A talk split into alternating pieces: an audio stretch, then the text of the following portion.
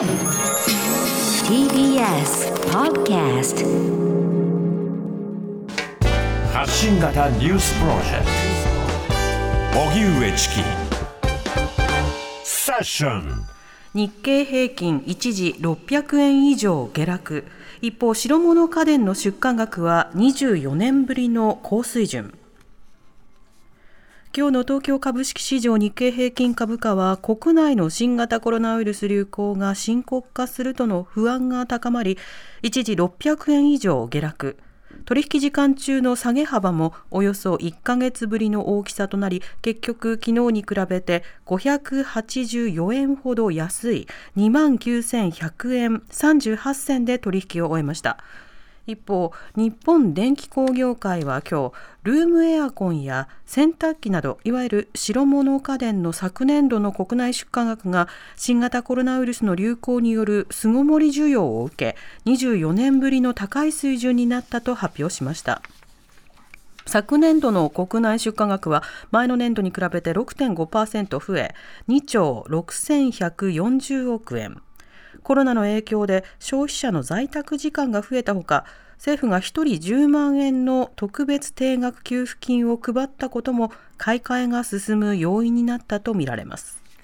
では今日まず新型コロナウイルスの経済の影響、はい、エコノミストの蔡真澄さんに先ほどお話を伺いました。お聞きください。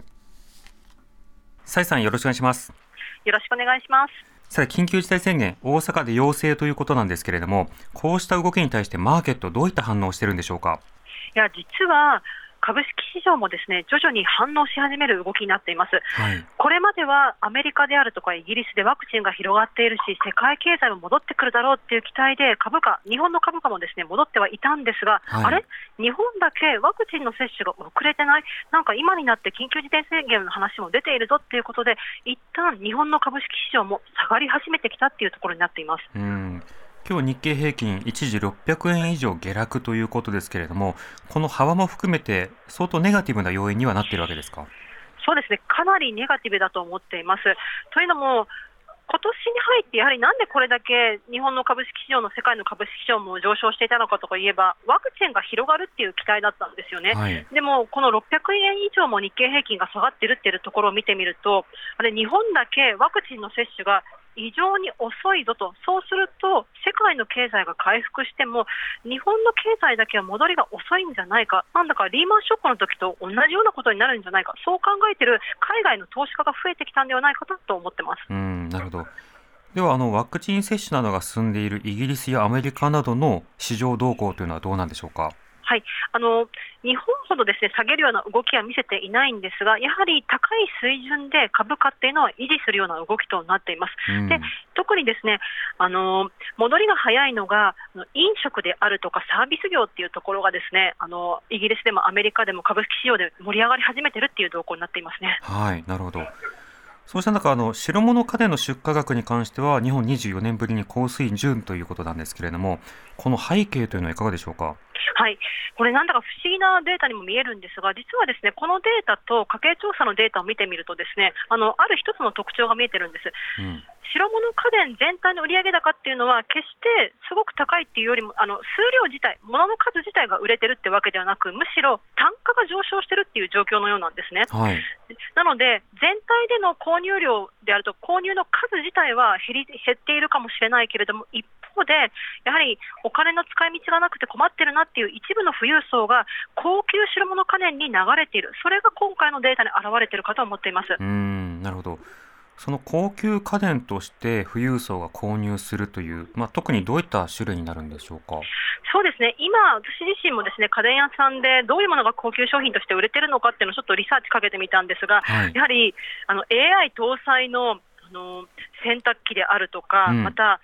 あの冷蔵庫もですね5万円台のものからもう40万円台とすっごく値段の幅が広いんですよね、はい、なので、どんどんデジタル化した半導体をですねたくさん搭載したような高級白物家電が出ているなっていう感じですかね。ではそのステイホームで、まあ、在宅時間が伸びた中でその家庭の環境をより改善しようという余力のある人はそうした消費に走ることができたということですか？そうですね、なので、まあ、食器洗い機も、じゃあ自宅で過ごすことが多いし、買おうかってできる人もいるけれども、一方でそうじゃない人もやっぱり存在しているってことは忘れてはいけないと思います。うん。その他好調、あるいは不調、業種によってどう分かれているんでしょうか、はい、まず好調な業種は、ですねやはり変わらず自動車であるとか半導体ですね、はい、まあ、リモート生活であるとかデジタル化っていう流れもあって、半導体が売れている、そして同時に自動車をですね買い替えましょうというキャンペーンが世界中で行われているので、自動車が売れていると、うん、ただそう業種だけではなく、実は首都圏の不動産業なんかもですね今、また伸びつつ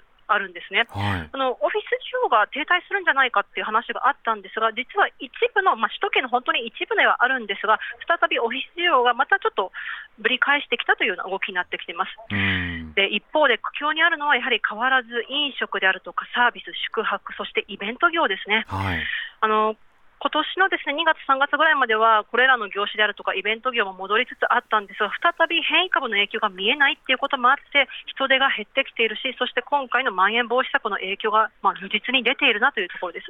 ただ、悪い話ばかりではなくて、ですね、はい、まあ、こうしたお客さんがいないならば、これを機にですね設備投資をしてしまおうっていう、ですねそう判断するような宿泊業であるとか、イベント業っていうのも出てきているので、えー、この期間をどう未来につなげるかっていうので、まあ、企業によっては分かれているなという感じですかね。うんなるほど、まあ、あの飲食であるとか、あるいはその、まあ、販売、小売りなどではですね、あの休業要請でダイレクトに影響が出るところもあると思います。で、あのその期間というのは短いと設備投資とか改装はできない業種というのもありますよね。ここはどうでしょうか？そうなんです、本当にまさにおっしゃる通りで、あの休業のですね期間がもしかしたら長くなるかもしれないし、一方で短くなるかもしれないしっていうことで、先が見えないと、じゃあ休業の要請、休業要請を受けて逆手に取るってことができない企業もたくさんあると思います。はい、なので、やはり設備投資をするっていうのは、まあ、一定期間、自分の意思で休業できるような、そういう余力が残っているところには限られてますよね。うんなるほどその他、蔡さん、注目されているトピックス、経済周りでいかがでしょうか？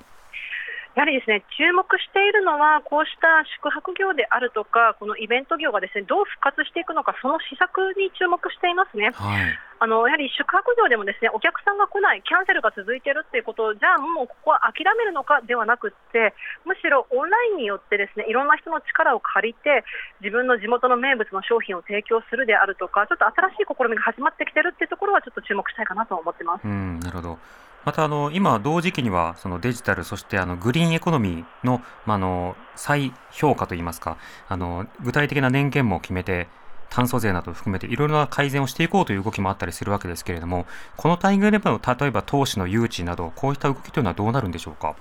そうですね、なので投資投資をですねその誘致するっていう動きにしても、ですねやはりあの排出権取引であるとか、その ESG 企業のですね開示の姿勢であるとか、その投資マネーを呼び込むにしても、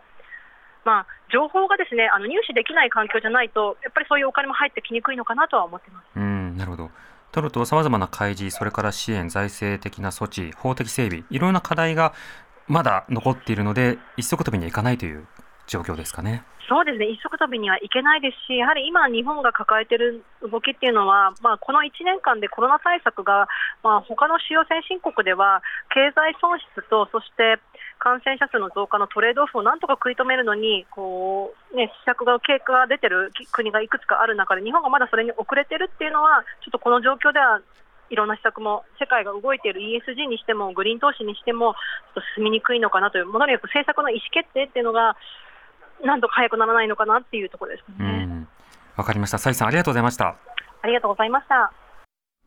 エコノミストの蔡真澄さんにお話を伺いました。はい、あのコロナ対策が遅れるとその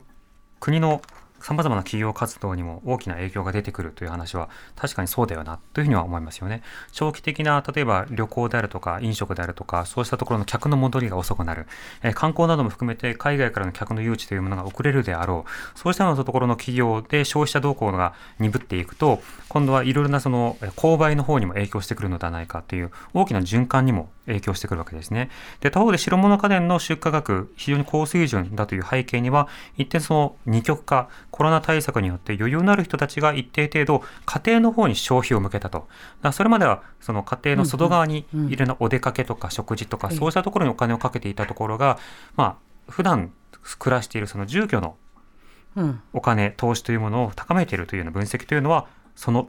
方向なのかなるほど。そういった通りなのかと。いうことを感じました。でサイさんの話に出てきたあのワードでまず ESG という言葉がありましたね、はい、これはあのグリーンエコノミーの関連で出てきたワードですけれども ESG はその ESG、まあ、それぞれ頭文字になっていて、はい、E がエンバイロメントで環境 S がソーシャルで G がガバメントということで、まあ、長期的な政策あ長期的な成長のためには、まあ、政策の方向性などを意識するのと同時に環境問題に対しても意識しなくてはいけないという観点で環境に配慮した企業がこれからはまあ勝ちを収めていくんだという、うんうん、まあ、そうしたような観点からとても注目をされている動向ではあるんですね。ただし、今のような状況、今まだ日本では炭素税とかさまざまなルール作りがこれからですというような状況なので、ですね、うん、こういった企業の投資がじゃ短期的にすぐ活発になるかというと、まあ、決してそうではないという話でした。あと短期長期というならば、まあ、あの特別給付金、昨年ね、10万円、それぞれの家庭、はい、えー、それぞれの個人に、はい、配られましたけれども、それが、まあ、あの短期的にはその貯蓄に回ったなる分析をする人もいたりするんですが、あれは直ちに消費に回らなければ意味がなかった政策なのかというと、そうではないですよね。うんうんうん、これから何かあった時にその10万円が役に立つかもしれない。あるいは、あの、怯えずに日常の買い物を買い控えなくていいという、いろんな経済への波及効果というものも想定されるものなので、そうした一個一個の政策をどういった観点から読み解くことが必要なのかということも、改めて今の話を聞くと整理されるところがあります。TBS Radio 905発信型ニュースプロジェクト。セッション